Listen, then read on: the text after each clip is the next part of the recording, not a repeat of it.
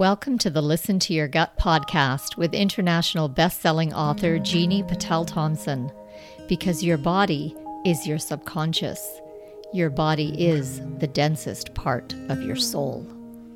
Um, 56 years old, overweight male, but he came in knowing that he had rheumatoid arthritis, ankylosing spondylitis, and Crohn's disease. So he was a walking autoimmune. For any of you that don't know all those words, he had a ton of autoimmune things going on. He was living on prescription uh, steroids living on prescription opioid medications, pain medicines, every single day, taking steroids and pain medicines. Fast forward about eight weeks, he just was in awe about how great he felt despite uh, coming in kicking and screaming.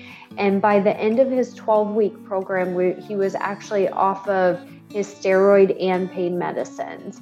Uh-huh. Hi, Jeannie Patel Thompson here with Jenni Berman from Berman Health and Wellness. And we are going to be discussing the functional medicine approach to inflammatory bowel disease and autoimmune disease in general.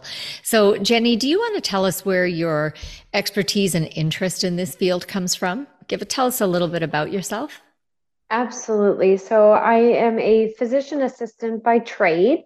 Uh, however, you know, this getting into functional medicine and specifically into gut health and irritable bowel disease and autoimmune disease in general really comes from my own personal history. Uh, I was always a competitive athlete, very healthy, no issues, no that I know knew of at the time, autoimmune conditions. Uh, and then going through high school, I actually ended up with severe eczema and psoriasis. It was so bad. I was on oral steroids at the age of 16, just really um, detrimental to me all the way through high school.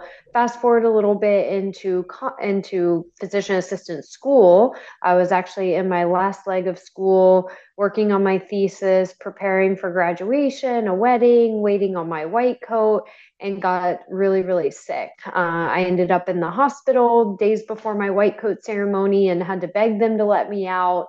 Uh, ultimately came down to us having some severe GI issues and my liver enzymes were extremely elevated. Long story short, because this is five years of trying to figure out what was going on and went to three different GI doctors and no one could help me. I was just getting being given pill after pill after pill, taking 20 pills a day just to try to keep myself uh, stable enough that I could actually work. And I ran into a uh, board certified Institute of Functional Medicine provider that actually really helped me to understand and figure out what was going on. And basically, it came down to the fact that I was having food sensitivities, and no one had discussed that with me before.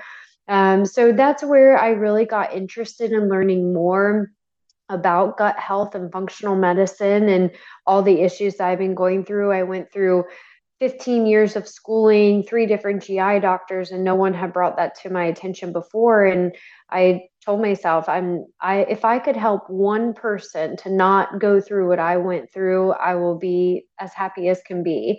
Uh, and so that just led this path of getting into functional medicine and really helping individuals to treat problems and not just symptoms and really figure out what's going on from the inside out. So, you now, as a functional medicine practitioner, if you have a client coming in with IBD, IBS, SIBO, what describe to us your approach and what are, you know, do you have a certain protocol that you follow? Um, do you have standard testing? Are you relying on your intuition or how the person appears? Like, tell us your procedure around that. How you, and how is that kind of, well, I guess when you tell us, we'll know how that differs from, say, naturopathy or your standard MD.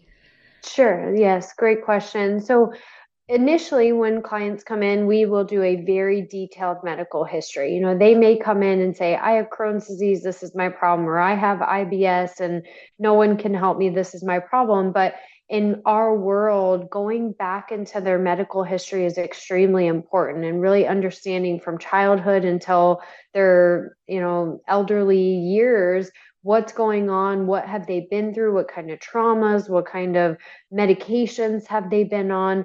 All of that is very important to kind of guide on what path we need to take as far as evaluating and treating them commonly when it comes to irritable bowel disease specifically we will do food sensitivity and food allergy testing and really be able to fully assess the environment of the gut, the gut biome. We'll also check specific vitamin levels and uh, levels like a cortisol, which we know uh, cortisol is a steroid hormone released from the adrenal glands that can also impact our gut health as well.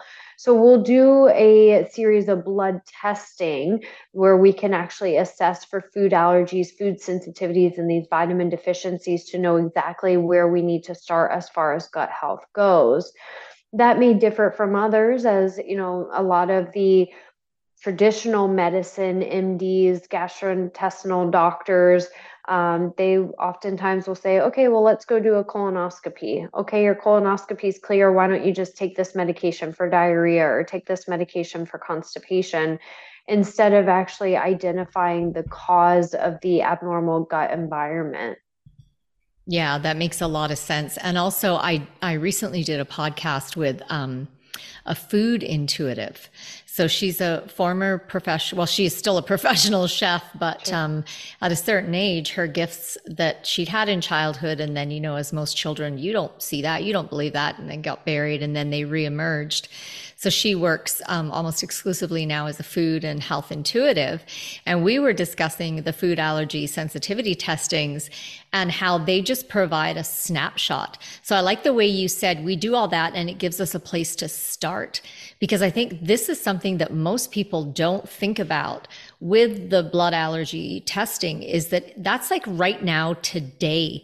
You haven't improved your microbiome, you haven't reduced your inflammation, you haven't done any mind body healing around events that are tied to certain foods.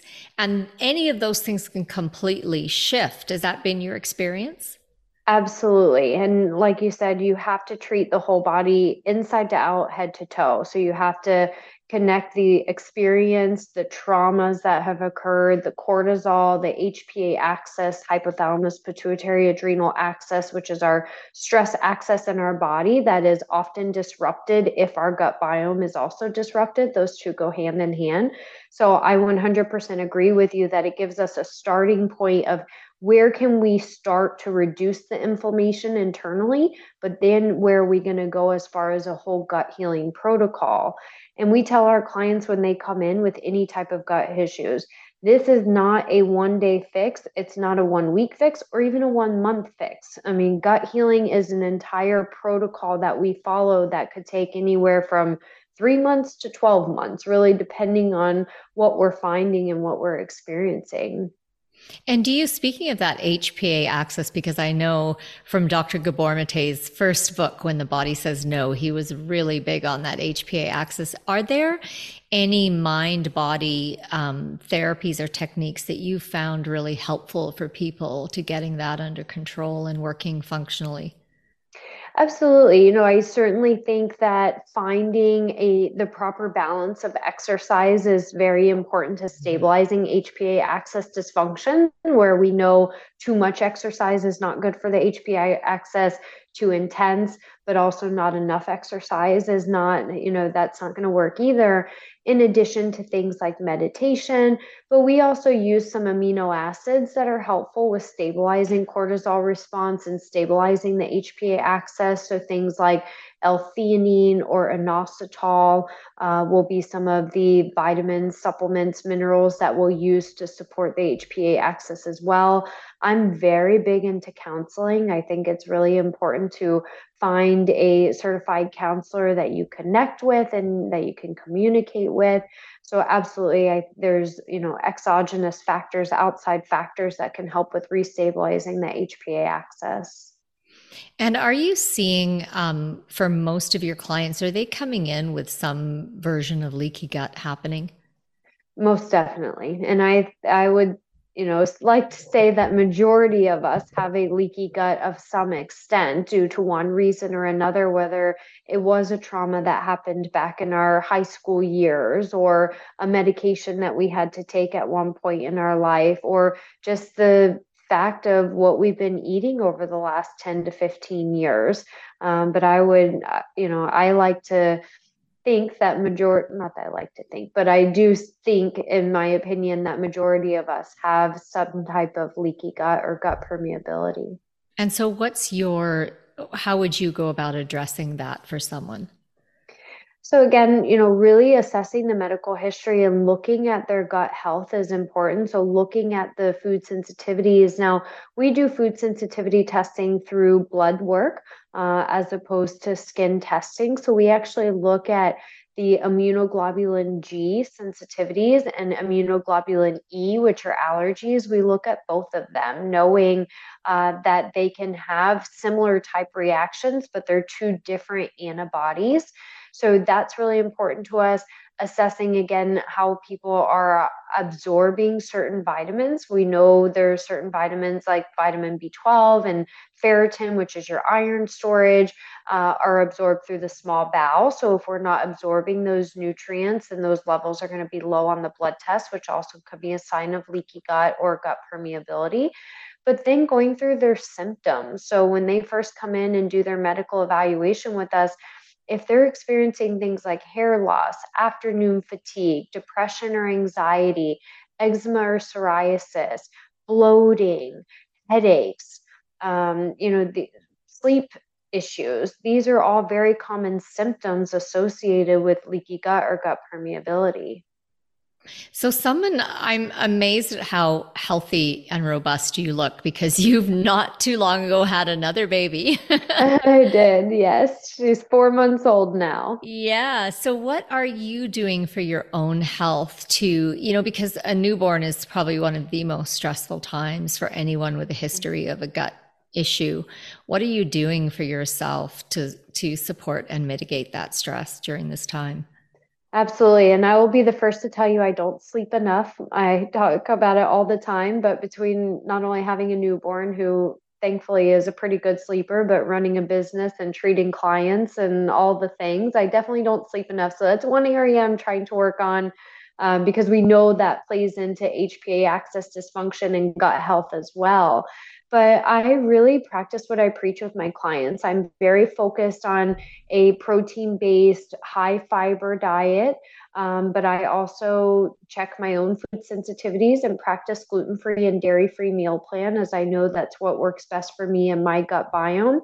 As far as being able to supplement outside of that, uh, exercise is extremely important for my cortisol control. So I'm an avid exerciser regularly throughout the week. I also take my vitamins and supplements every day. I think that's really important for me, taking cortisol calm, making sure that I'm utilizing my folate level, my folate supplement. Vitamin D is really important for me. Uh, obviously, taking prenatals with a newborn. But I would say, from the food perspective, is really focusing on my proteins and my cooked vegetables. Getting enough fiber in the diet is extremely important. So when you, I would like you to clarify because you said fiber, high fiber, and cooked veggies. Can you explain to us what that actually looks like? Give us some foods. Okay, absolutely. So I am sure um, at least twice a day I'm getting something like a cooked broccoli, cauliflower, asparagus, Brussels sprouts, even cooked carrots, cauliflower rice. Um, is really important for me to be getting at least twice a day. So the very fibrous cooked veggies. And then I also will do a non soluble fiber like a salad at least once a day. So, oftentimes with dinner, we'll have a salad plus a protein plus a cooked vegetable. Salads are great, but it's more of a non soluble fiber. So, the body doesn't absorb that completely for fiber intake, but it does help with keeping the bowels healthy and keeping us to move stool through the bowels rough it's a little bit more of a roughage right as far as vegetable goes. And so initially when i'm working with my gut healing supplements i actually have them pull back on raw vegetables. I say let's eliminate raw vegetables for a period of time to allow the gut to heal because it is very it is harder to digest raw vegetables uh, and the body's not technically absorbing it as a fiber. So initially with my gut healing clients, we will start out with lots of cooked vegetables. It could even be things like zucchini and squash, eggplant. Um, although we have to be careful, those have lectins in them. So we certainly have to be careful with our lectin sensitive patients, which is a, probably a story for another day. So, and then we'll start to reintroduce some of the raw vegetables as they go through a gut healing process. Well, I'm I'm sorry, but I have to jump on the lectin thing. So, when Go you ahead. say lectin sensitive patients, are you because the, the Steven Gundry lectin thing has been just all over the internet, pushed so hard, and are you saying that in your experience, only some of your patients are sensitive to lectins and others do just fine with them? Yes, and of course, it's all about uh, the amount, right? Everything in moderation. So I would never push someone to eat lectins for every meal a day and have them consistently. But we do find that some of our clients tolerate lectins better than others. Uh, and so I'm not one that will completely eliminate lectins from every gut health perspective patient. If they tolerate it or if their sensitivities say that they can have zucchini and squash, have zucchini and squash once a week, but let's not overdo it with having zucchini, squash, eggplant, tomatoes, and cucumbers all in the same day. Right. And and also the other big one that people often talk about are the tomatoes with the skin and the seeds. Right. Like the removing seeds, the yeah. skin, removing the seeds, you can get rid of most of the lectins. So then that becomes more easy. And if you look at Italian, traditional Italian cooking, they always remove the skin and the seeds. right. Right and it's funny you say that because I was just talking with a client today who just got back from Italy, and she was like, I had no gut issues while I was in Italy. I could eat anything and everything. It was so amazing. And I was like, well, they do a lot of that prep to to remove some majority of the lectins and everything is made fresh and there's no preservatives and things to you know extend the shelf life so it just makes such a big difference but yeah, as you know, coming back to tomatoes, it's the same thing with bell peppers, which are a lectin as well. Removing the skins and the seeds will help with removing the lectin component. But who's going to go through that while they're cooking their bell peppers? yeah, and also, um, I did a podcast with um, a doctor in Seattle who specialized in hormone issues, and she said every single one of her clients who's gluten intolerant goes to Europe can eat bread and pasta with no issues because they have not mucked with the wheat grain over there. Sure. And we have genetically modified and hybridized and selectively bred our wheat grains into something that is, you know, is not really recognizable for for most of humanity. So, and then right. they go to Europe and their body's like, oh, this one is fine. Yes. So, you know, that's another huge, I mean, I think that's a lot of people I know will only buy pasta that is um, organic pasta made and imported from Italy. Uh, and that's what I do for my kids because my kids have no gut issues and I want to keep it that way. Right, right. yeah. And we have clients that'll say the same thing when they go to Europe. They're like, perfect over there. So it's truly amazing the difference in what we have here versus there. So let's talk about the impact of cortisol because you've mentioned that a number of times on the gut lining. And why don't you start by telling people um, the role of cortisol in the body and how it can get imbalanced, and then what do you do? So, cortisol is our hormone that's released from our adrenal glands, and it is supposed to be released in times of fight or flight. So uh, cortisol is actually a good thing. It helps to save us in certain situations where our body needs to be able to fight um, or or flight, you know, whichever of the two. So it's actually a good hormone. However, for many, many people, it often gets to a point where it's on constant overdrive, or our body, our adrenal glands, which sit right above our kidneys in the abdomen, our adrenal glands are constantly releasing cortisol due to what we've already talked about in HPA axis dysfunction. So, our adrenal glands, it's called a negative feedback to the hypothalamus and pituitary, which are in our brain. And when the adrenal glands release cortisol, then that tells the brain to release more hormones from the pituitary and adrenal, or the pituitary and the hypothalamus. And this is a constant cycle that is going on and it ends up causing a dysfunction where the brain and the adrenal glands cannot figure out okay is the body in a fight or flight state right now or is it relaxed right now? It's not sure. And so it's just constantly releasing these hormones cortisol is a steroid and so it actually can break down the gut lining and lead to more gut permeability. Most of the times the cortisol levels will initially become elevated and then chronically elevated from some type of trauma whether it's a physical trauma emotional trauma mental trauma could be going through medical school it could be uh, going through a divorce having financial issues having um, childhood issue with childhood abuse or verbal abuse. You know, there's really many, many reasons that cortisol levels can increase.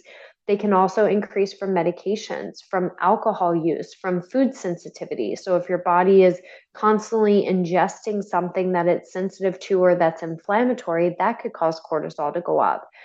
The downside to the cortisol levels being chronically elevated is it can cause the body to hold on to abdominal fat it can increase our blood sugar levels. It can affect our sleep pattern, our energy levels. It can cause more inflammation or cytokines. Um, cytokines are inflammatory markers that can actually get to our brain and alter uh, our brain hormones and causing anxiety and depression. So it's really a systemic issue, meaning head to toe, inside to out, when this cortisol level is elevated. And then, what are your treatments that you use for um, people who have that cortisol imbalance? Yeah, so the most common, which I had mentioned earlier, is we'll go towards the amino acids. So things like L-theanine, inositol, even uh, GABA or uh, utilizing magnesium, which is not, an, it's a vitamin and not obviously an amino acid. But we try to go a more natural ro- route of getting the adrenal glands to calm down and to decrease the release of the cortisol so that the body can actually process the stress response more normally. In addition to that, uh, we have to make sure that our macronutrients, meaning proteins, carbohydrates, and fats, are where they should be for the individual Sugar and cortisol go hand in hand together. So if blood sugar is unstable, the cortisol levels will often rise, and vice versa. If the cortisol levels are high, blood sugar levels are typically unstable. So we really focus from a nutrient perspective of making sure that we're getting enough protein in the diet and really balancing that with our carbohydrates and fats in the diet to make sure that we're getting more blood sugar stability again, we have to identify the cause of cortisol elevation. So, is it coming from a past trauma or is it coming from a food sensitivity or a current medication?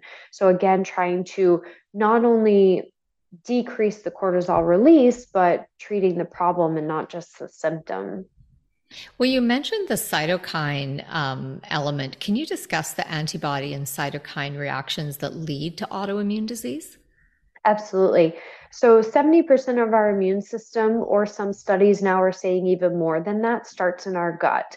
Uh, and so coming back to gut permeability, if the gut lining is broken down, what happens is as we ingest different foods and particles, these particles and toxins are getting out of the intestinal tract and into our tissues and into the bloodstream. The immune system is triggered by that um, because it's not normal to have these toxins penetrating our tissues.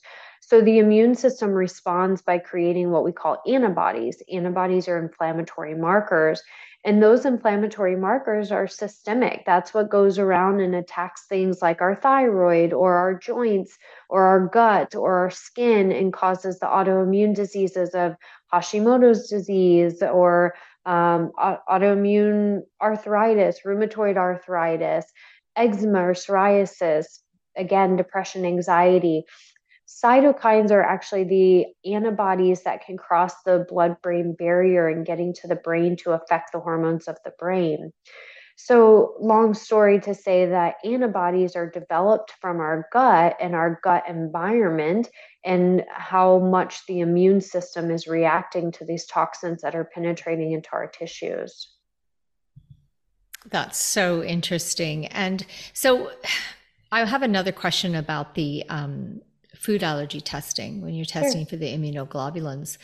Um, what so let's say you test someone and they show that they're sensitive to certain foods. How do you approach them um, to deal with that sensitivity? Like, do you do you say, "Oh, just stay away from it," or do you say, "Stay away from it from a period of time and then test a reintroduction"? Like, what's your procedure with that? Yeah, so our gut healing protocol, we will eliminate for a period of time. So we typically do an eight week elimination with the best that we can. You know, sometimes there's so many things that show up because somebody has a very leaky gut and it may not be reasonable to eliminate every single item. Um, but we do the best we can to do a food elimination based on their sensitivities for eight weeks. And then we go through the gut healing protocol of utilizing L-glutamine, which is an amino acid, or potentially butyrate, um, depending again on the individual and their health history. Uh, we will also, again, like I said, make sure that the vitamin levels are being replaced the way they should be based on their lab work, controlling cortisol levels, making sure we're fueling their body appropriately with the right proteins, carbs, and fats. So we work with our clients on a weekly basis through this process of optimizing their gut health based on the fuel that we're getting into their body, the elimination of the food, and replacing the right amino acids. The amino acids are important because they help with regenerating the gut lining, um, the little villi in the intestines, getting the junctions to the tight junctions to close back up. So, really regenerating the gut lining to make it thick and healthy again. And then we try after about an eight to 12 week period, depending on their their history and the extent of their leaky gut, we try to do a formal food reintroduction. When we do the reintroduction, we'll do typically a protocol of three days on, four days off uh, of any particular food, one at a time, one item at a time. And the reason for that is we're looking to challenge what we call a histamine level. So we want to bring the food back for three days and see if we can challenge them to a certain histamine level but then we wait four days with them not having that food to make sure there's no delayed response, uh, which can happen as we challenge histamine levels. And then, so let's say you bring that food back for three days and the person has, say, a mild reaction response to it. Then what do you do? Then we say, okay, we're going to bring that one back out and continue through this gut healing process for another four weeks. And we will re-challenge it again in four weeks and see is the mild reaction the same uh, or are we continuing to see improvement? Through that process, if they have a mild reaction, I'll say, okay, let's you know pull back on that food. Let's give you another week of not reintroducing anything else and see if we can get you back to a baseline. If we do then we'll pick a different food that we can try to reintroduce at that time while we're waiting on food a um, to reintroduce again and back in four weeks if we are successful at reintroducing a food, then I typically will tell our client, okay, we've reintroduced it and you did well, but I don't recommend having that food more than twice a week. Um, so, you know, say it's egg, egg white. We've reintroduced that and you tolerate it. That's great. But let's stick to just two times a week of having that egg white because we don't want to get to a point where we're at a constant histamine challenge and your symptoms will come back. That's very wise. Yeah, the I talk a lot about that for food tolerance thresholds. You right. know, like it's not just about can I have this food, it's often how often can I have this food? What does my body feel about it? Um, tell me why you prefer the um, blood allergy testing versus the skin testing. So I personally have never seen a skin testing for IgG, which is sensitivity. Maybe there is one that you could uh, tell me about, but I don't think so. Um, so the the skin testing is usually just IgE, which is just allergen testing, and it doesn't give us a full picture of what's going on. As we mentioned, there's two different immunoglobulins to foods, and you can have very similar reactions to IgG and IgE. So if we're only doing the skin testing, we're not getting the full picture through the blood testing, or some people even do the finger prick testing, uh, we're able to get the full picture of the immunoglobulins as far as IgG and IgE. and generally we can test more foods that way. Uh, a lot of times with the skin testing, they may prick you 12 times and then tell you to come back in two months and prick you 12 more times for different foods. The blood testing that we do for IgG, we're actually able to look at 184 different foods at one with one blood draw. Mm-hmm. And so, can you walk us through walk us through a client story? I mean, obviously, just give them a fake name or something, but can you walk us through a client story of someone coming to you and then the tests you did and then how and then tracking their improvement just so someone can get an idea of of the story behind what it, it could be like to come to a functional medicine practitioner absolutely we have so many phenomenal stories with people who come in with XYZ diagnosis and they don't even realize that they have food sensitivities or gut health issues.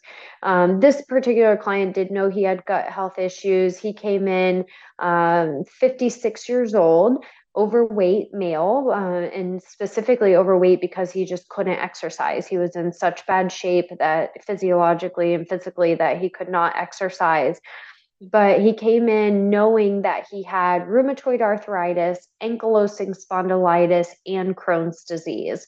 So he was a walking autoimmune. For any of you that don't know all those words, he had a ton of autoimmune things going on.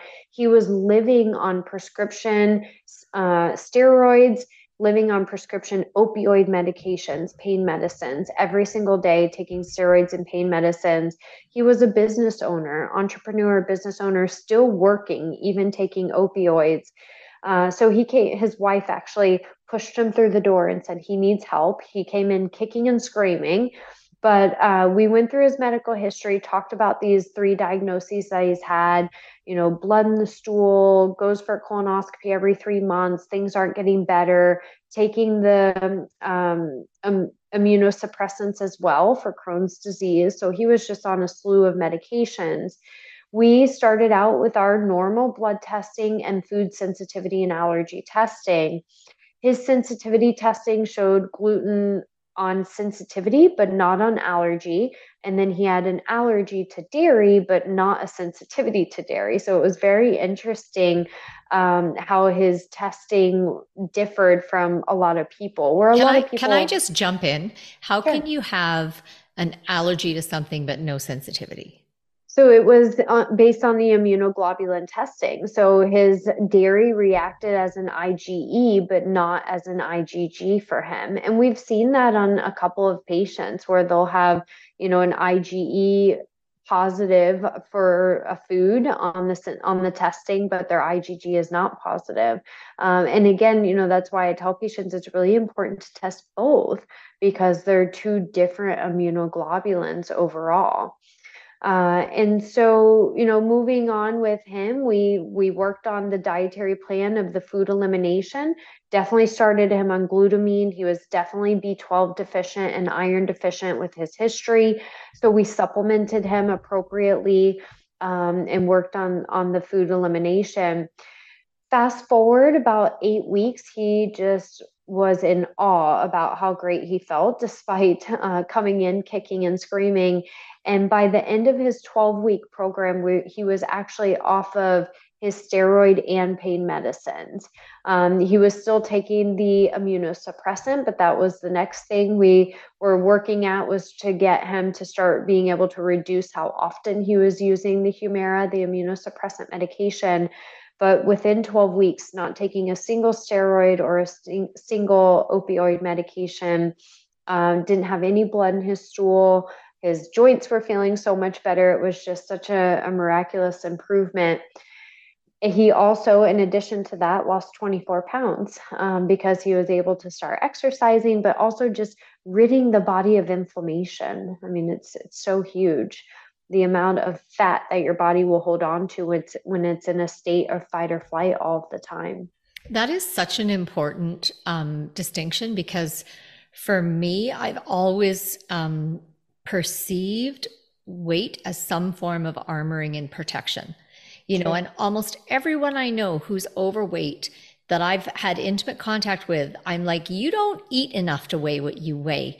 What is happening with the armoring and protection? So that's a really key piece of information that yeah it can just be as simple as you have a lot of inflammation so your body is armoring up against a, a big crash right? right. Because as we know and anyone who's had you know any kind of crohn's or colitis flare where the body starts cannibalizing its own muscle tissue Right. It, it has to grab a lot of energy from somewhere. So it makes sense that it would like store some of that up if it can. Absolutely. Yes. And that's something we talk about regularly. When your body, again, with this cortisol level being elevated, your body is holding on to food and sugar and turning it to fat to try to reserve energy. Or, like you said, it's taking our muscle mass and trying to utilize that to reserve energy because it's not processing your food efficiently to get it into the cells for fuel, uh, or we're not absorbing our nutrients properly to be able to have the fuel for our system. So I 100% agree with you. So for for a client like this, once you've got him, once he's off all his drugs and he's doing well, um, what kind of long term supplementation does someone like that require? I typically will keep individuals on the glutamine or the butyrate for gut healing purposes to maintain gut health, especially with a history of Crohn's or ulcerative colitis or uh, celiac disease, just so we can maintain the ability to regenerate the gut lining and the gut health. Um, so those are typically, you know, amino acids that I would recommend staying on. Now, as far as their vitamin levels, we may initially start them out with having to take iron or higher levels of vitamin D. But as we normalize their fat percentage and normalize their ability to absorb their nutrients through food because their gut lining is healthier, a lot of people don't need the high levels of vitamin D or iron or B12 anymore. So, those are things that we monitor through blood testing and find that balance of what do they have to continue to take or not as far as supplementation goes. Uh, but generally, I'll, I'll keep on with the uh, amino acids. And is there a broad dietary guideline that you found works for people with gut diseases, um, or is it really individual specific? We mostly do specific testing and individualize it. However, generally speaking, from an autoimmune disease perspective, we know that the five most common inflammatory foods that we see, especially in our practice, are gluten, dairy, corn, soy, egg. And then I'm going to throw a sixth one in there almond, um, just hmm. because we see that a lot in our practice that we have a lot of almond sensitivities, which makes it very challenging when you can't have gluten or dairy to not be able to have almond as well, can be very limiting or life changing. Um, but from an autoimmune standpoint, those are the the five most common, and then I throw in the sixth of almond. Why do you think almonds have shown up on the on the picture? You know, I it is elected, so is that part of it? Um, unless it's a blanched almond, right? According to Dr. Gundry, if it's blanched, then it's not um, doesn't have the lectin component to it. So I don't know if that's more of where it's coming from, or the fact that there's almond in a lot of our products here in the United States. So just the repetitive use of it. I don't know. I, I you know I really haven't identified that yet on why it's so common for people. And do you find it in general, um, you know, just sort of overall dietary guidelines to have people do high protein, um, minimize grains? Like, what's your perspective on that whole thing? Yep. So we tend to go towards more of the Mediterranean style, but focusing more on protein. Uh, I do try to limit the green and the simple sugars in the meal plan. So, generally speaking, our clients will be on a higher protein, moderate carbohydrate, moderate fat diet. Obviously, with the fats focusing on unsaturated fats, so the healthy fats like the avocados, olive oils nuts and seeds that they are able to tolerate uh, are really important. And then for the carbohydrates, we focus on the complex carbohydrates through our vegetables. So I typically will tell our clients the non starchy vegetables, so with the exception of potatoes, peas, and corn vegetables are unlimited throughout your day. You can have as many veggies as you want, ideally cooked veggies, as we've already talked about. Um, but utilize that as your carbohydrate serving and, and consume as much of you of it as you want in a day. As far as the other types of carbohydrates, maybe what we call the middle glycemic index. So as far as the uh, sweet potato or potentially the quinoa or the brown rice, I try to limit those with our clients basically you know depending on their their gut health of course but if they are going to have the things like the sweet potatoes or the lentils or the quinoa to try to pair it earlier in the day with a protein uh, to allow time for the insulin levels which is part of the blood sugar stability to stabilize later in the day. Protein i think is super important every two to three hours to provide energy to our cells and for blood sugar stability and what type of protein sources do you find work well?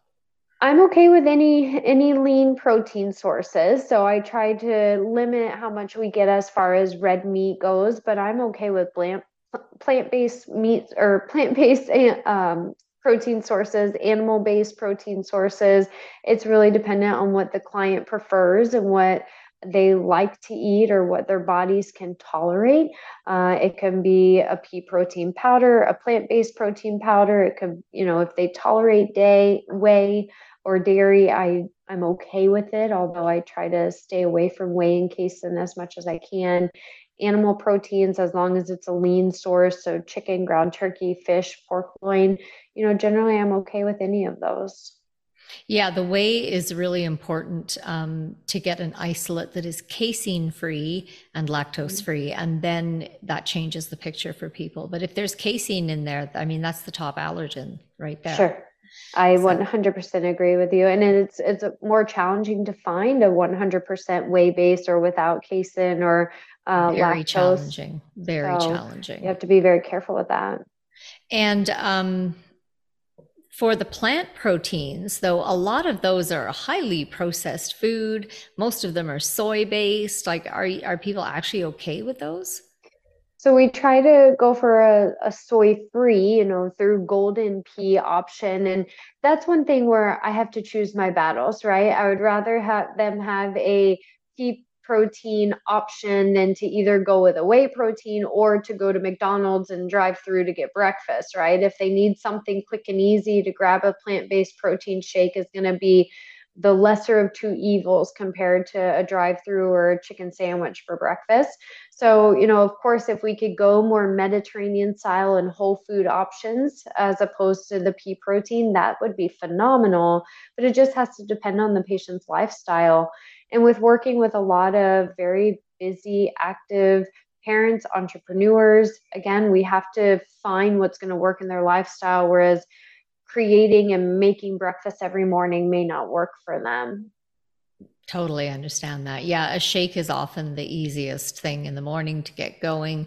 Throw all your supplements in there, your right. good fat, and if you can find a hemp based protein powder, you know, that's good. If you don't have an egg sensitivity and use an egg white protein powder, that's an option too. So, you know, there's certainly options out there for powders uh, for clients. It just depends on what they can tolerate. Yeah, exactly. And then for you, like with your busy lifestyle and young baby, and you have another young child as well, right? I do. How, tell me how you fit in exercise. How do you make that happen? I do it at first thing in the morning while they're still sleeping. So I'm one of the crazy people that, you know, pre this uh, scenario that I'm in right now, I would wake up at 4:20 in the morning and start exercising by five. Um, so I would exercise five to six, get myself ready, get the girls ready, and get to work.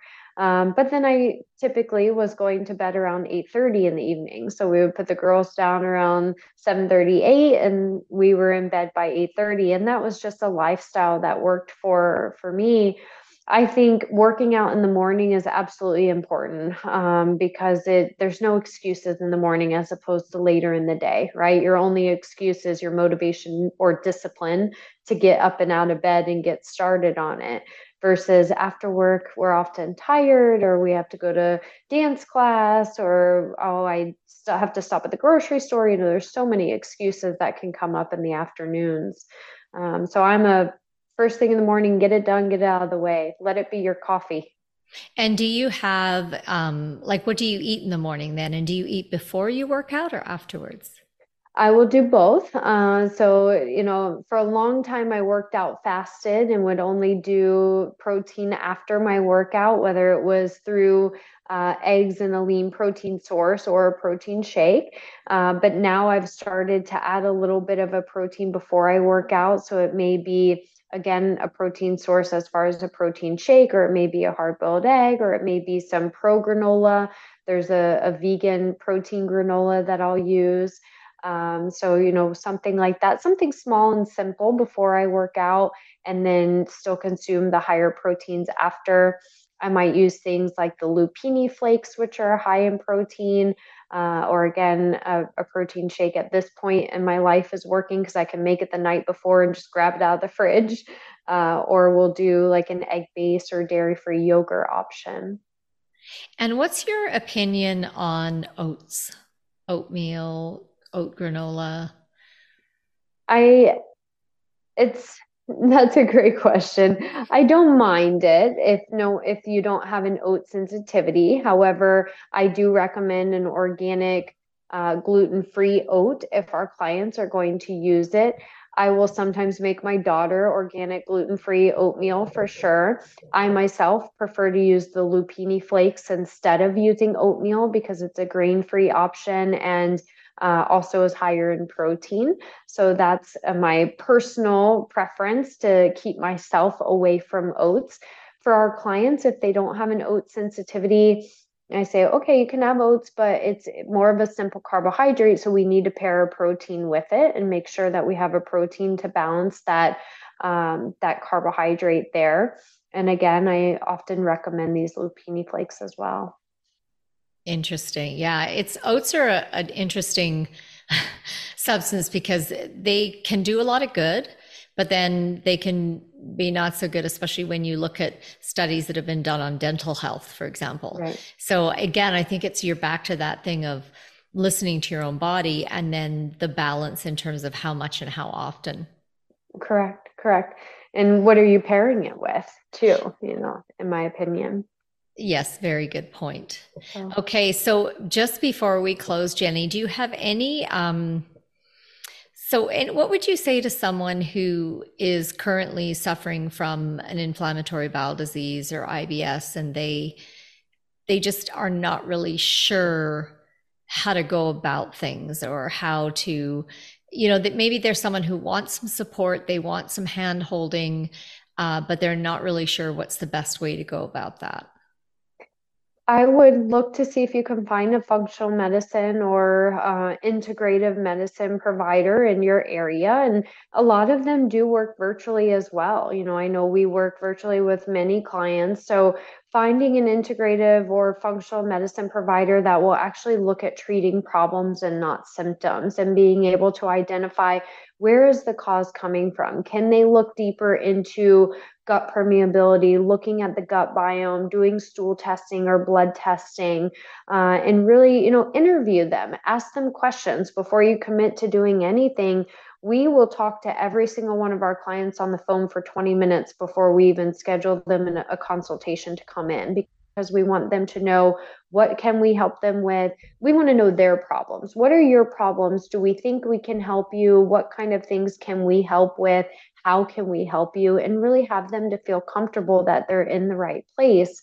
So i encourage everyone when you're looking for a functional medicine or integrative physician or pa or mid-level whoever it is interview them and ask them the questions and really see do you find that you're going to connect and be able to have the support that you need that's really, really wonderful advice. I love what you said there.